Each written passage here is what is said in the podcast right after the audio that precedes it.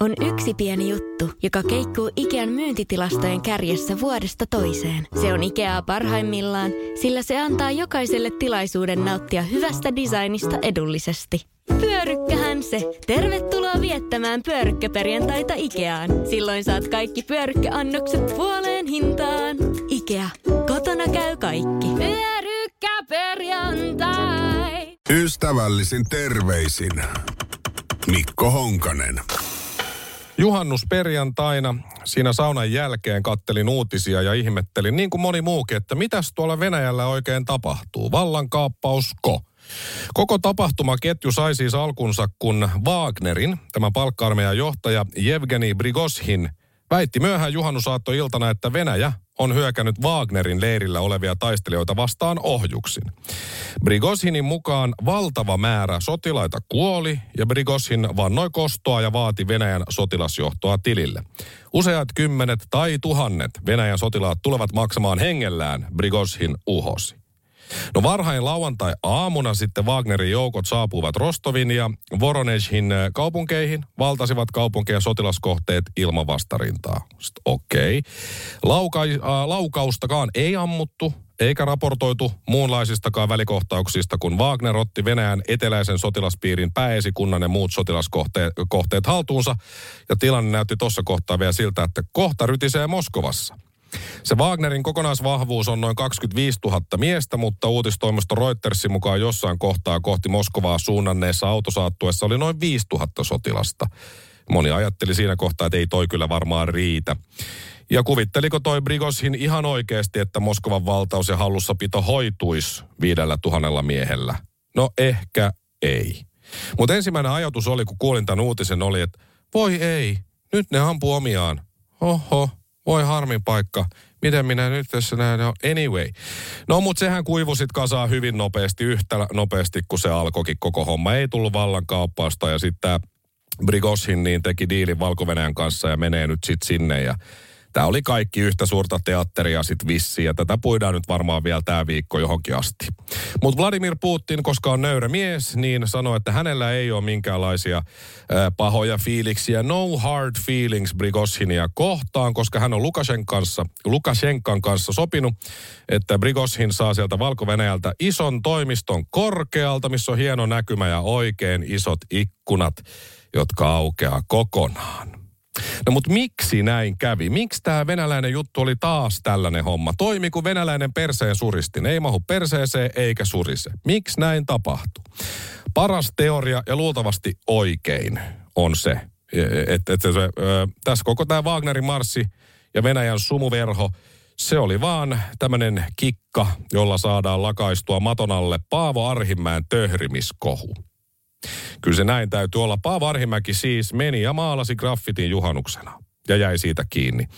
Hän sanoi, että maalasi jonkun vanhan graffitin päälle maalauksen, jossa idea on Pasila. Ihana, hyvä Paavo.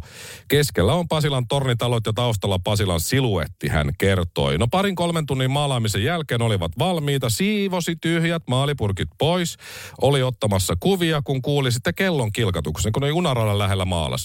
Juhannuksena kulkeekin junia, tuli Paavolle yllätyksenä. Samalla ylös sillalle ilmestyi sitten vartioita, jotka huusivat, että ei kannata paeta. Ja mihin ne semmoiset keski-ikäiset perheenisät nyt olisi yrittäneetkään juosta, kun autokin oli parkissa siinä vieressä. Vartijat otti Paavon ja kaverin asiallisesti kiinni, juttelivat niitä näitä siinä ennen kuin poliisi tuli ja otti tiedot ylös. Ja Paavo kommentoi, että olipa kyllä hölmösti tehty minulta ja meiltä. Jotenkin itsekin olen tuudittautunut ajatukseen, että tuollaisiin harmaisiin, valmiiksi maalattuihin betoniseiniin poissa ihmisten silmistä voi tehdä maalauksia. Oli meiltä tyhmää ajatella, ettei kukaan olisi kiinnostunut meidän maalaamisesta. Paavo jäi graffitin tekemisestä kiinni. Hänhän on Itä-Pasilan poikia ja Itä-Pasilassa aikanaan oli Suomen paras graffitikulttuuri ja kukoistava semmoinen. Ja sitten jotkut ihmetteli vielä, kun siinä maalauksessa oli toi 00520 kirjoitettu siihen yhteen kohtaan. Mikä tämä Onko tämä joku koodi? Tämä on joku salainen numero. Sitten joku tuli kertoa, mäkin olisin voinut. Niin, että se on postinumero Itä-Pasilaan. Länsi-Pasila on sitten 00240. Itä-Pasila sillan toiseen puolelle 00520. Et siinä se. Mutta toi oli mun mielestä vaan hieno juttu. Siis pormestari maalaa graffitin juhannuksena. aivan täydellistä. Onko se laitonta? Ehkä joo. Pitäisikö sen olla laitonta, että tuommoiseen paikkaan maalaa? Ehkä ei. Ja nyt sitten on jengi silleen, että no niin, no kuka sen putsaamisenkin sitten maksaa? Tuleeko verorahoista niin kuin Paavon palkka? Minä kysyn, että pitäisikö sitä putsata ylipäätään? Jos se on semmoisessa paikassa, että sinne muutenkaan kukaan ei juurikaan näe, ja siellä oli jo maalaus, niin miksi Paavo Arhimäen tekemä graffiti pitäisi sieltä poistaa, kun ei sitä edellistäkään ollut? Jättäkää sinne. No sakko tulee varmasti Paavolle, mutta mitä sitten? Ja jos on, oot semmoinen ihminen, mä tykkään graffiteista, mutta jos sä oot semmoinen ihminen, että sä et hirveästi välitä graffiteista, ne on susta rumia ja hienotkin, niin ei ne ole, ei ne ole sun juttu. Niin kyllä mä ainakin, jos mä olisin sä, niin katselisin paljon mieluummin niitä kuin vaikka natseja hallituksessa. Semmosia terveisiä tänään. Ystävällisin terveisin Mikko Honkanen ja tuohon loppuun se juttu. Laitan tähän loppuun vielä tämän passiivis-aggressiivisen hymiön. Noin. Ystävällisin terveisin Mikko Honkanen.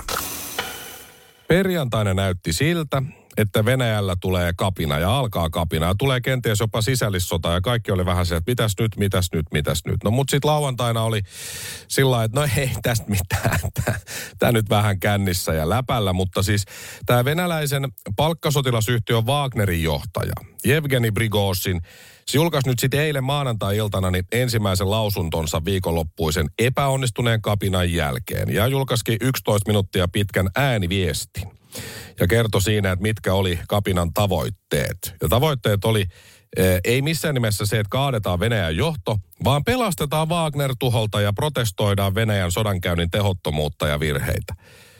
Klassinen protestointi siis, vähän niin kuin lakko, mutta ei ihan. Aloitimme marssin epäoikeudenmukaisuuden takia – Prigozhin sanoi ääniviestissä, ja hänhän on tunnetusti hyvin oikeudenmukainen kaveri.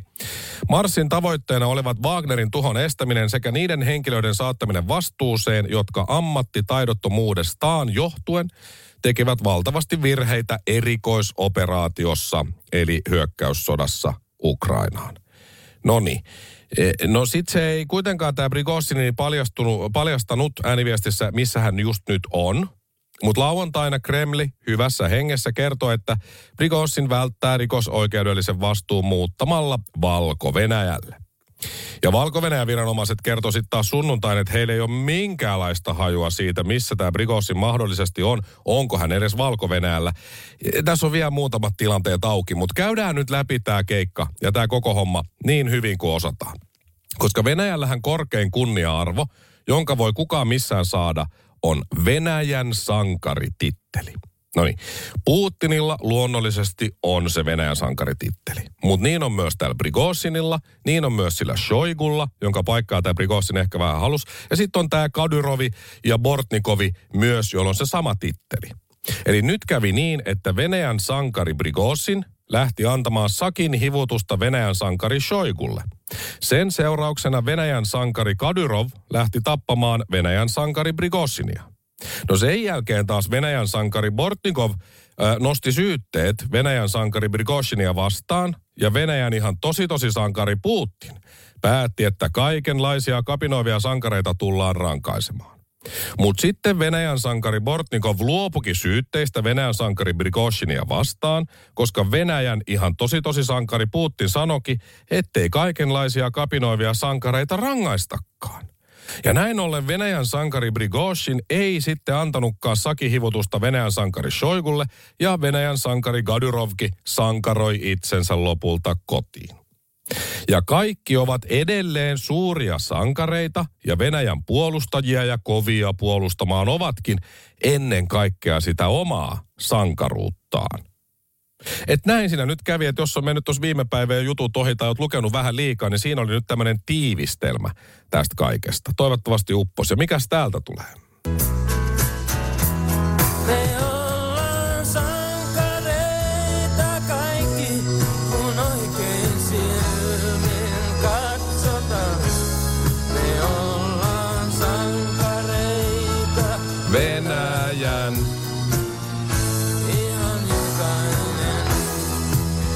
Ystävällisin terveisin Mikko Honkanen. Laitan tähän loppuun vielä tämän passiivis-aggressiivisen hymiön. Noin. Ystävällisin terveisin Mikko Honkanen. Wilhelm Junnila on mies, joka edustaa perussuomalaisia ja hän on tällä hetkellä vielä toistaiseksi ainakin Suomen elinkeinoministeri. No, minkälainen mies on kyseessä? No, ilmiselvä natsi vaikuttaisi olevan, on esimerkiksi laittanut jollekin tutulleen sellaisen kuvan, missä kertoo, että tein lumiukon ohjeidesi mukaan valkoista joulua Pertteliin. Lumiukko on Ku Klux Klanin näköinen hahmo, jolla on kädessään vielä hirtto silmukka että sellainen taiteilija tämä Junnila. Hän on mennyt puhumaan siis uusnatsien tilaisuuteen muutama vuosi sitten. Hän on heittänyt Hitler-vitsejä. Hän on heittänyt natsivitsejä, hän on flirttailu uusnatsien kanssa, hän on halunnut kaasuttaa myös ihmisiä, semmoisiakin tekstejä on kirjoitellut. Hän on kutsunut äärioikeistolaisia eduskuntaan vierailulle ja nyt siis tietysti sanoo, että kaikki nämä aikaisemmat jutut, niin nehän on ollut vitsejä vain. Ehkä kun kertoo näitä vitsejä, ei tiennyt, että hänestä saattaa tulla joskus ministeri. No huumorintaju on ainakin huono. Ja onko kukaan koskaan nauranut hänen vitseilleen? Ja sitten nyt ilmeisesti vielä poistelee näitä vanhoja vitsejään somestaan koko aika, ettei vaan tulisi lisää bensaa liekkeihin. Jos ne on niin hauskoja Junnilla mielestä ne vitsit, niin miksi sitten poistelee niitä vitsejään? Ihmettelen vaan. No eduskunta pitää tänään sitten luottamusäänestyksen hallituksen ohjelmasta, mutta lisäksi äänestetään tänään elinkeinoministeri Wilhelm Junnila, äh, Junnilan luottamuksesta. Ja nyt siis äänestetään siitä, Voiko Ku Klux Klania symppaava, Hitleristä ja holokaustista vitsaileva ja uusnatsien kanssa hengaileva ihminen toimia ministerinä, joka myös edustaa siis Suomea ja tietysti maailmalla myös. Tästä on kansainvälisetkin mediat jo kirjoitellut. Niin aika monella se valinta nyt määrittää sitten koko poliittista uraa tästä eteenpäin ja loppuun asti esimerkiksi vaikka RKPn jäseniä, jotka on hallituksessa mukana sanoo, että kyllä me nyt vissiin tässä luotetaan hallitukseen, vaikka aikaisemmin sanovat RKP-laiset, että eivät lähde hallitukseen, joka tekee perussuomalaista politiikkaa. No ovat siellä jo mukana. RKPn olisi hyvä muistaa, mitä sanoivat muutama vuosi sitten. Sanoivat näin. Oletko kotia vailla? Meillä kotiin olet aina tervetullut. Me teemme RKPssä työtä oikeudenmukaisen ja libera- äh, liberaalin yhteiskunnan puolesta, emmekä flirttaile populismin tai nationalismin kanssa. Kodissamme kattoon korkealla ja muita ihmisiä kunnioitetaan. Tervetuloa kotiin ja niin edespäin. Tämä äänestys tullaan myös muistamaan, kävi siinä miten kävi. Ja tämän äänestyksen nimilista – se on nähtävä. Ja luultavasti ja toivottavasti pian jo ehkä huomenna, ehkä jopa tänään nähdään, kuka äänesti ja miten. Koska poliitikkojen todelliset mielipiteet, pelkurimaisuus, rohkeus, arvot, kaikki ne tulee esiin tässä äänestyksessä. Äänesti sitten miten halusi ja ta, miten on sitten kenties jostain ylempää neuvottu ja pyydetty. Tästä äänestyksestä, niin äh, kun se on tänään, niin veikkaan kuitenkin, että jokunen kansanedustaja on justiin paskalla vessassa ja pitkä istunto onkin, saattanut jäädä jumiin hissiin tai pyörii sillä hissillä kerroksesta toiseen, on puhumassa justiin tärkeää puhelua jonkun kanssa salin ulkopuolella tai sitten muuten vaan pyyhkimässä pölyjä sieltä eduskunnan taulujen päältä. Että ai niin se äänestys oli tuossa hitto vielä, kun mä justiin nyt kerinnyt tulla siihen. Sekin olisi kiva tietää, kun kokoomus on kuitenkin hallituksessa ja kokoomusta edustaa muun muassa Ben Chyskovits, Miten hän Ben Chyskovits äänestää tänään? Hän tuskin on äänestyksestä poissa. No Orpo on jo kertonut, pääministeri, että hän ei vaadi, että Junnila eroaisi. Ilmeisesti näin on, eli vissiin kokoomus sitten hyväksyy äärioikeistolaisen ministerin. Jännä. No Orpohan piti puhelun, äh, puhuttelun jo Junnilan kanssa jo ja, ja Radio Cityn päivän saamien tietojen mukaan Orpo sanoi siellä, että olkoon nämä 45 natsijuttua, mitä tähän asti olet ö, kertonut ja tuonut esiin, niin sitten viimeinen kerta. Ensi kerralla sanon vielä pahemmin ja kovemmin. Mutta menen nyt, luottamus säilyköön. Kävi miten kävi tässä äänestyksessä ja riippumatta äänestystuloksesta Junnilan suhteen, niin tänään alkaa kaikkien aikojen älämölö varsinkin Twitterissä, mutta myös muualla. Mutta siis tänään äänestäville, varsinkin niille, jotka aikovat äänestää Junnilan luottamuksen puolesta, pikkuvinkki. Jos sä oot aina ollut idiootti, koko sun elämän sä oot ollut idiootti, ja sulla on loppuelämä aikaa olla se idiootti, niin kannattaisiko tänään ottaa siitä vapaa päivä? Ystävällisin terveisin Mikko Honkanen. Laitan tähän loppuun vielä tämän passiivis-aggressiivisen hymiön. Noin. Ystävällisin terveisin Mikko Honkanen. Suomen eduskunta päätti eilen sitten äänestää, että ministeri Wilhelm Junnila saa jatkaa ministerinä ja täysi luotto on takana, vaikka hän, jos ei nyt suoraan ole natsi, niin ainakin natsimielinen ja flirttailee natsien kanssa. No tästä kirjoitettiin eilen paljon, puhuttiin paljon ja Hesari teki sitten hyviä huomioita, joista opin itse lisää. Eh, Junnilla meni sinne keskiviikkoiseen istuntoon mm, ja hänellä oli erikoinen solmio, kirjoittaa Hesari. Yleensä Junnilla on esiintynyt yksivärisissä kravateissa, mutta nyt kaulassa roikkui huomiota herättävä eläinkuosi. Onko siinä mesimäyriä, Donald Trumpin entisen strategin Steve Bannonin ja Riikka Purran suosikkieläimiä – Tätäkin ehdittiin Twitterissä kysyä. Lähempi kuvan tarkastelu paljastaa eläimet pentujaan kantaviksi pesukarhuiksi. Suomessa pesukarhua ei ainakaan yleisesti ole totuttu yhdistämään äärioikeistoon, eikä sitä löydy äärioikeiston symbolien listauksista. Yhdysvalloissa kuitenkin pesukarhun, eli raccoon, lyhennys coon on historiallisesti erittäin halventava mustiin kohdistunut rasistinen termi, mikä todetaan myös Tampereen yliopiston julkaisemassa ää, etnisten sanojen sanakirjassa. Toinenkin, tosin kaukaa haettu, äärioikeistoyhteys pesukarhulle löytyy. Natsijohtajia ja erityisesti Herman Jöringiä on syytetty pesukarhun levittämisestä Eurooppaan. Pesukarhu on pohjoisamerikkalainen vieraslaji semmoista, äh, joo, että tuota, no, niin, no okei, okay, aika pitkälle tässä mentiin. No siis joo, okei, okay, se solmiovalinta tuskin nyt oli siis vahinko Junnilalla. Joku syyhän sille on. Junnila huonojen vitsien listaan yksi lisää. Mutta siis rasistisin eläin on sit pesukarhu. Sen mä nyt opin tästä kaikesta. Ja sen mä olin unohtanut, että on edes olemassa semmoinen eläin kuin mesimäyrä. Ei tavallinen mäyrä, vaan mesimäyrä joka ilmeisesti sekin on rasistinen. Nyt mä niinku tajuan tämän. Okei, kiitos Hesari. Sitä mä en vieläkään tajua, että miksi kansanedustajat haluavat, että Suomella on natsiministeri. Mutta en mä kyllä tajua sitäkään, että miten äidin tekemä voileipä ja vaikka spagetti ihan jauheliha kastikkeella on niin paljon parempaa kuin se, jos mä teen sen itse. Maailmassa monta on ihmeellistä asiaa. Ystävällisin terveisin Mikko Honkanen. Laitan tähän loppuun vielä tämän passiivis-aggressiivisen hymiön. Noin.